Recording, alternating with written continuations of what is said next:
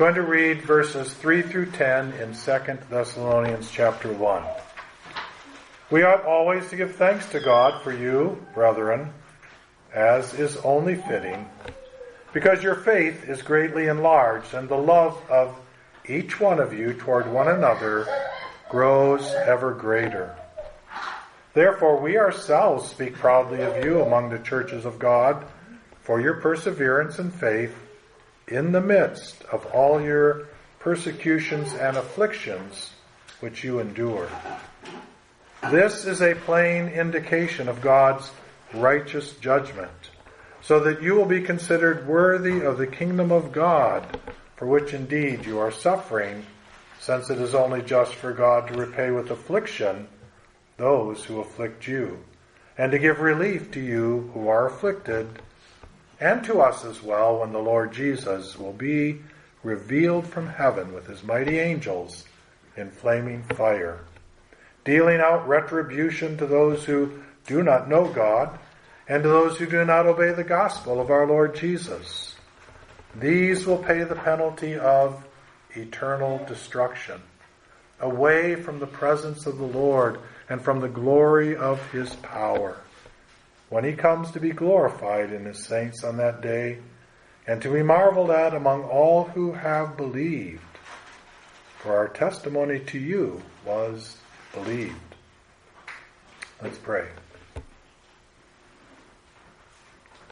Father, we've been studying this portion for several weeks. I do pray that you would speak to us today out of it by the working of your Holy Spirit and through the living word. Pray this in Christ's name. Amen.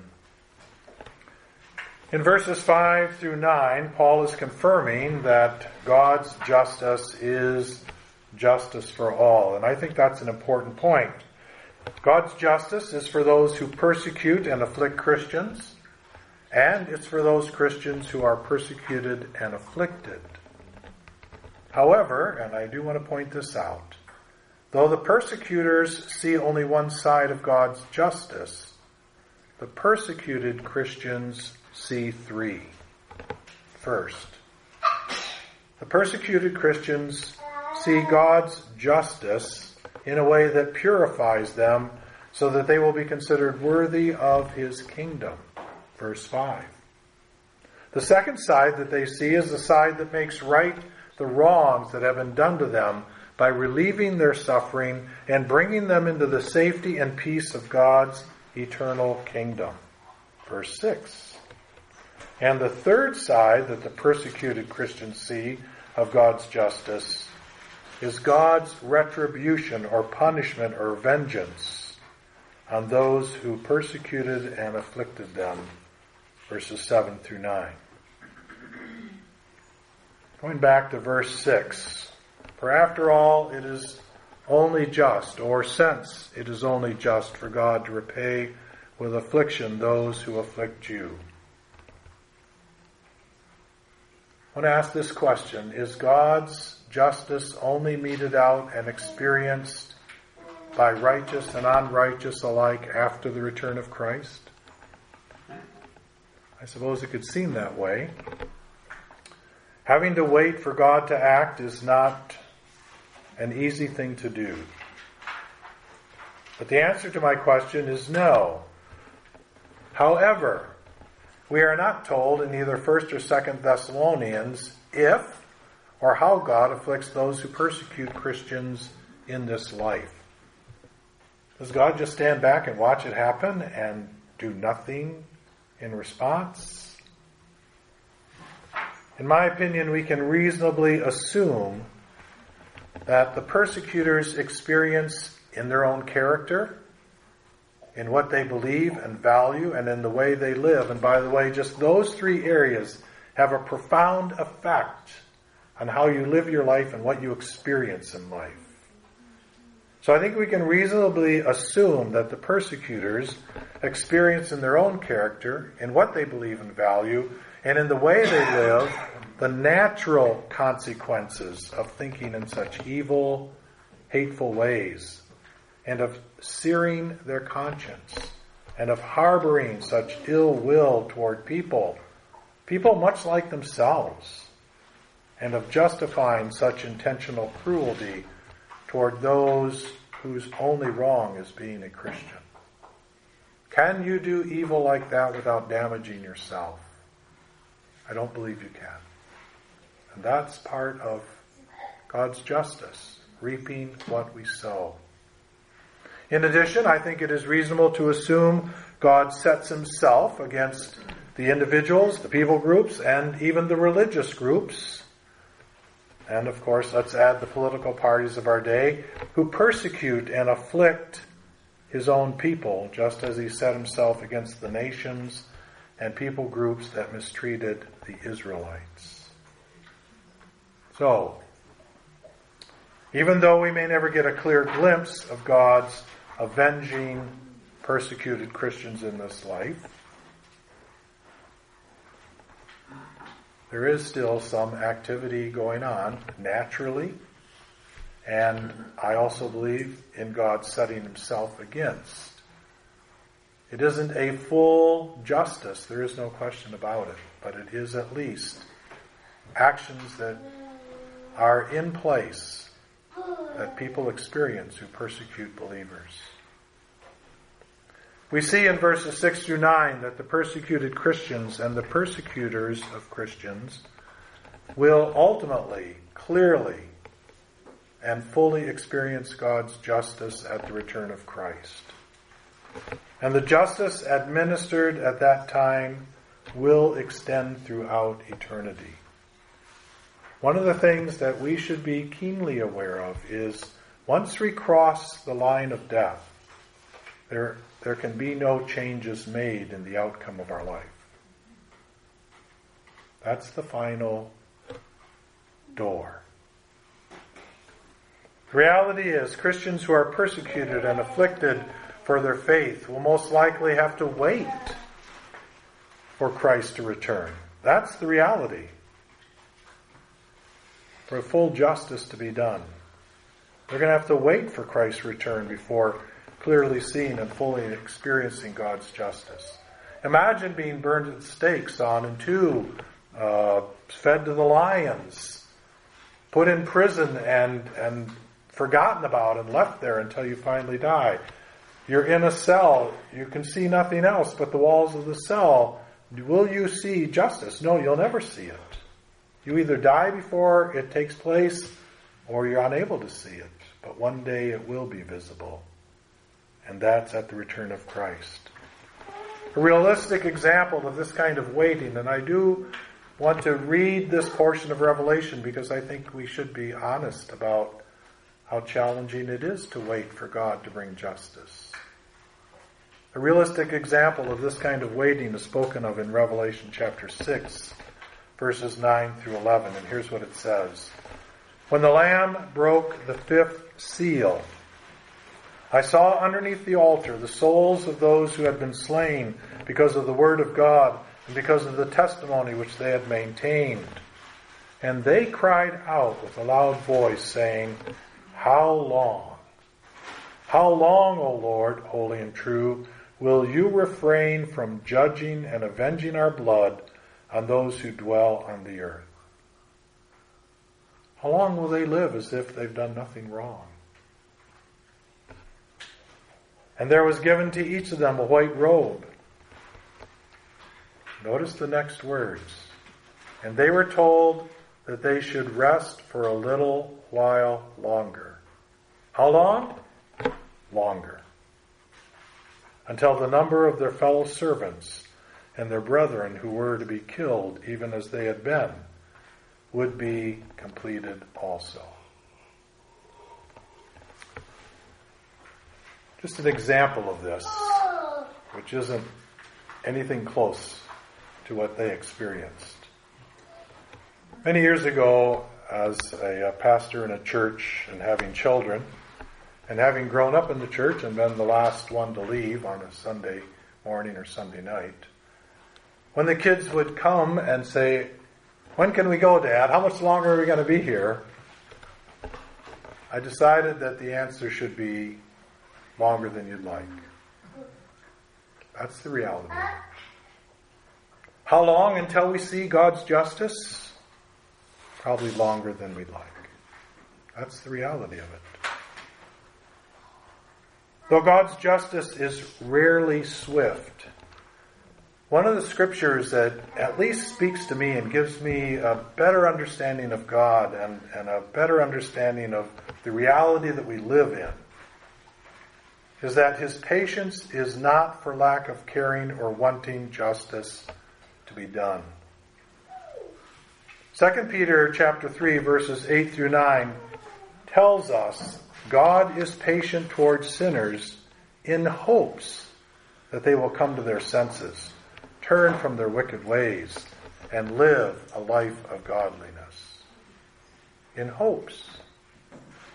In the story that was read to the children today, we heard of a man in his, what was he, 70 or in his 70s, and he'd only been a believer for a short number of years. That means all those years before, he lived as a sinner.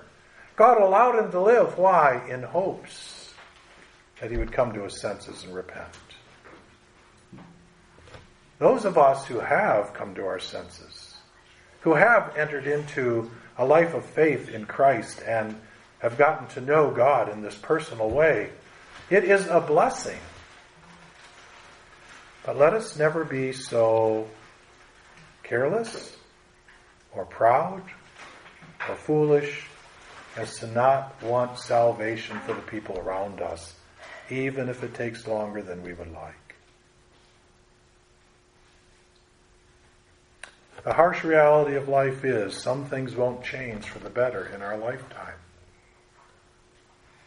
We might be put to death for our faith, or we might have to endure persecution and affliction until death sets us free. In some situations, and for some of us, God's clear and obvious justice toward our persecutors will be delayed until the return of Christ. However, and this is a point I hope you can understand and I urge you to buy into. So, though some things may never change for the better in your lifetime or in my lifetime, we can. We can change. And this is an important truth. And this truth applies across the board, not just to persecuted Christians, but to your life where you are, in the home you're in, in the family you're in, uh, in the community you're in, in the job you're in, in the church you're in. Though nothing or some things never change in your lifetime, you can. God's Word and the experience of believers down through the ages tell us that in spite of our circumstances, and often because of our circumstances, and we heard that as a testimony today, because of our circumstances, we can become new creatures in Christ Jesus who are progressively being conformed to the likeness of Christ. We can become partakers of the divine nature. We can change. We can take on the mind of Christ so that we think and respond to people and life situations like Him. We can break free from fear, worry, and anxiety so that we live each day with an inward peace and a joy that surpasses human comprehension. We can change. We can love our enemy we can bless those who persecute us. We can pray for those who mistreat us. Your troubles may not be removed. They may stay with you until you die. You may suffer excruciating pain. You may lose your job or be driven from your home. You may even languish or die in a prison and beyond that, you may just have to live with somebody that's hard to live with. Yet when you, when I, when we change in the ways I just mentioned, my experience is that you will find that you have become convinced that God is your refuge, that He is present, that He loves and cares for you, and that no one can do anything to you that He hasn't either willed or allowed. And that is security. That is peace. That is joy. You've changed. Not your circumstances, not the people around you, but you have. And it's this kind of change that brings true inward peace, unshakable joy, and the settled conviction that you are completely safe in God's hands. And so, if you make it your aim to change while waiting for Christ's return, for God to bring about justice, or while living with the situation that you don't really want to live with, but you're stuck with, if you make it your aim to change, then you won't see the present suffering or the waiting for justice as a burden. You will see it as a gift. Maybe not at the beginning of starting the change, but as you change and you begin to look back and see what you've gained and how you got it, you will see the troubles that you had to go through to get there as a gift a gift that produced the changes in you that are so life affecting that upon experiencing those changes, you become forever grateful for having had to wait for Christ to return for justice to be done. To summarize verses 5 through 9, we see that God uses persecution to purify us so that we will be worthy of his kingdom.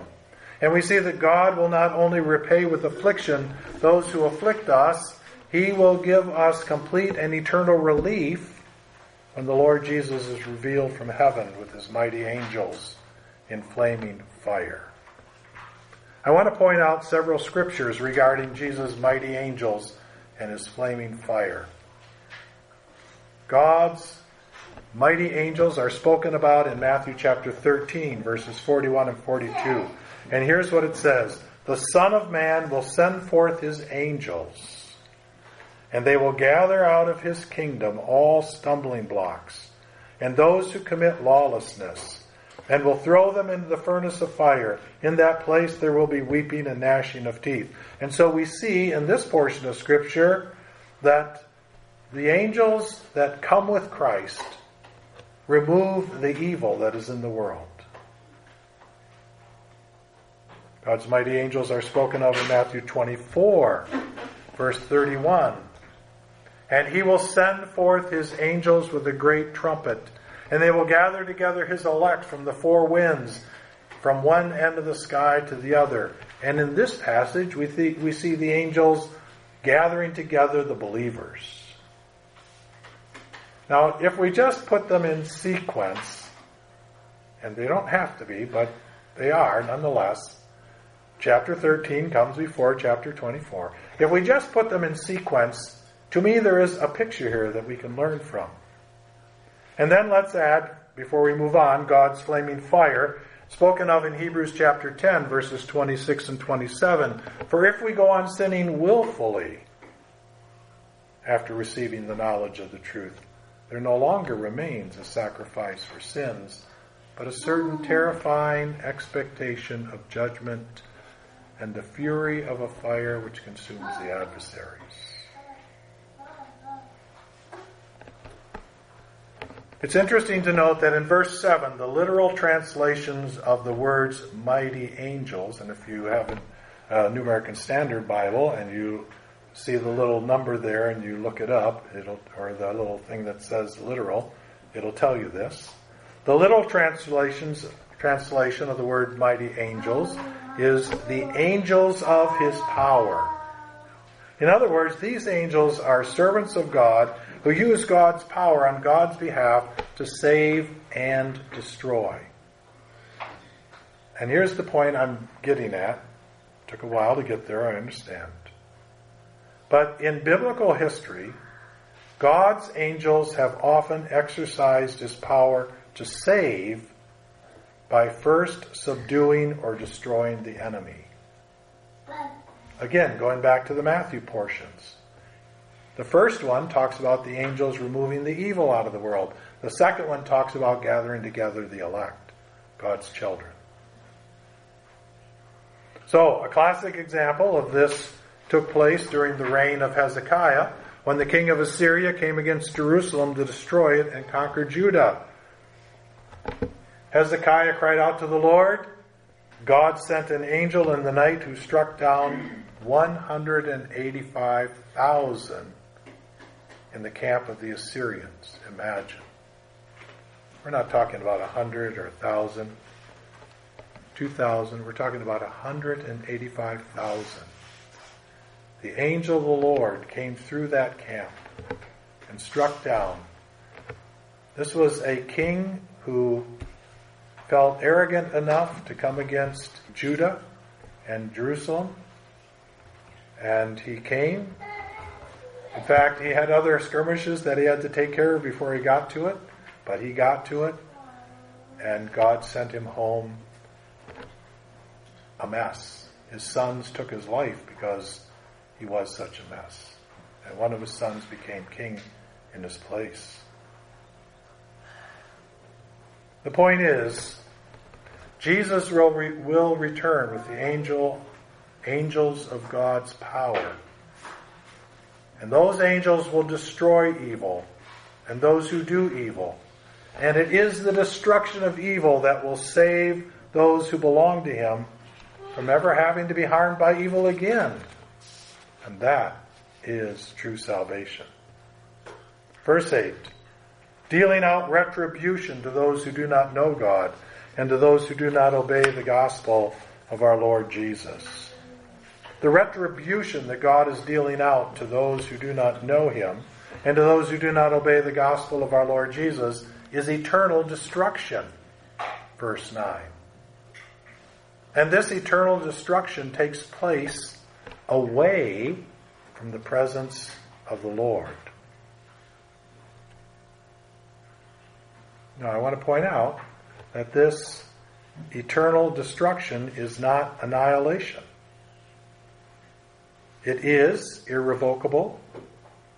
It is permanent, but it is not annihilation. And I just want to remind you that it's not annihilation because God created us to live forever. Yes, we are born. Life starts for us, but it is unending. And in that sense, we are like God. He has no beginning. He has no end. We have a beginning. We have no end. So it is not annihilation because God created us such that once we're born, we live forever. And we can either live with Him or we can live away from His presence. I don't know if you recall this parable, but Jesus gives us a picture of this kind of destruction, this kind of retribution, as it were, when he describes the condition of the rich man following his death in the parable about the rich man and the poor beggar Lazarus. And you can read that in Luke 16, verses 19 and 31. But the rich man was suffering. He was not in a good situation. And this was eternal. Therefore, those whose retribution is eternal destruction continue to live.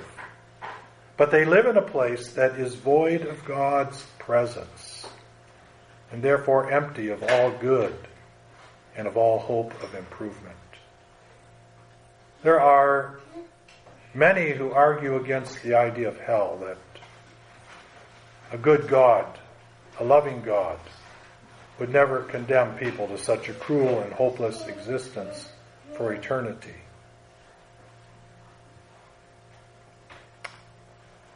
I don't know if you've thought about this, but for me, whether it is eternal fires or not, that's somewhat irrelevant, and I'm not arguing against the scriptures.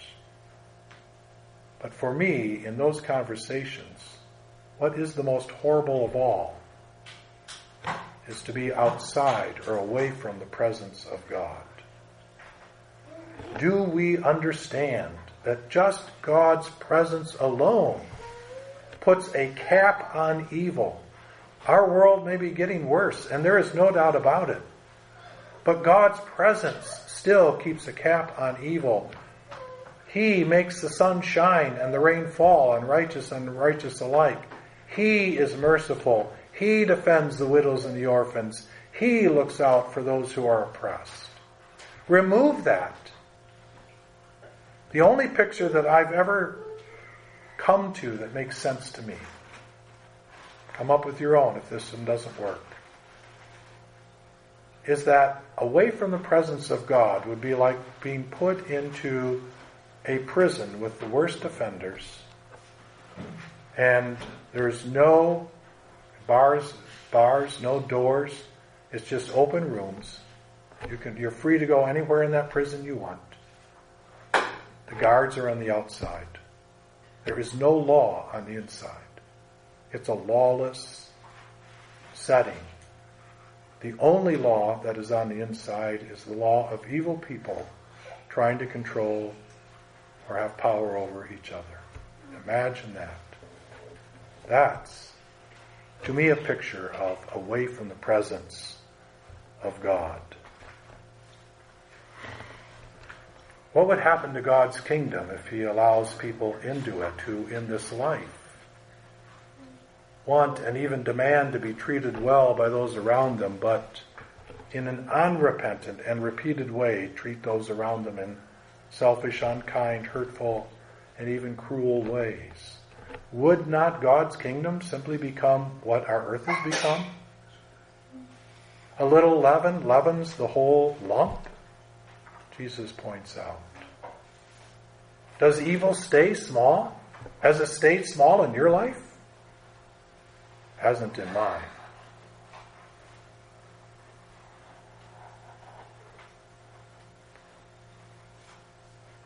There must be a solution, and the solution is eternal destruction. Therefore, God does deal out retribution to those who do not know Him. Not because they couldn't, but because they wouldn't. This is not about people who've never heard, who have no knowledge, who are genuinely uh, unknowing about God. And we can argue against that somewhat because of Romans chapter 1, which tells us that all creation reveals God. But this is about people who could know, but will not know. For example, Pharaoh, who could have learned about God from Moses had he wanted to, boasted in Exodus chapter 5 verse 2, Who is the Lord that I should obey his voice to let Israel go? I do not know the Lord. I have these other gods. I know them. I worship them. I don't know the Lord. I will not let Israel go. This is a man who saw miracles before his eyes. And yes, some of his own magicians were able to replicate, but not all of them. This was a man who saw his own people suffer because of these miraculous acts of God. He could have gotten to know God if he wanted, but he wouldn't. Another example comes from Romans chapter 1, verses 18 through 23, which tells us that there are those who know about God and the truth of God, yet they suppress the truth in order to live according to their own passions, their own lusts, their own fears, their own self interest. And I would say those who persecute Christians could also come to know God if they would listen to the Christian message rather than persecuting and afflicting believers. And the point is, God deals out retribution to those who do not know Him because they could know Him, but refuse to know Him. But the scripture also says that God will deal out retribution to those who do not obey the gospel. These are those who know God, who know the truth of God, who know how God wants them to live, yet refuse or carelessly neglect obeying whatever part of the gospel that they are aware of. Romans chapter 2, verses 3 through 11, provides a picture of religious people. These were religious Jews, a picture of religious people who fit this description. They knew better, they, they knew the truth, they read the scriptures, but they refused to live accordingly. And within this section of verses, we read these words God will render to each person according to his deeds. Why his deeds? Because that reveals our values. That reveals what we believe. That reveals our character. According to his deeds. To those who by perseverance in doing good seek for glory and honor and immortality, God will render eternal life. But to those who are selfishly ambitious and do not obey the truth. Could they obey? Yes. But they refuse to obey. God will render wrath and indignation. We read something similar in Hebrews chapter 3, verses 17 through 19, which deals with God's own people who he rescued from Egypt. And he brought them to the edge of the promised land. And these people, this first generation of Israelites coming out of Egypt, chose to disobey God by refusing to enter and take the promised land.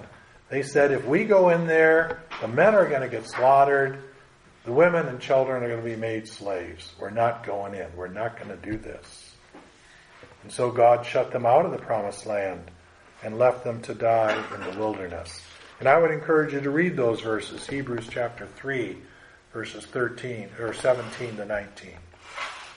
Verse 9 of 2 Thessalonians 1 These, that is, those who do not know God and those who do not obey God, will pay the penalty of eternal destruction away from the presence of the Lord and from the glory of his power.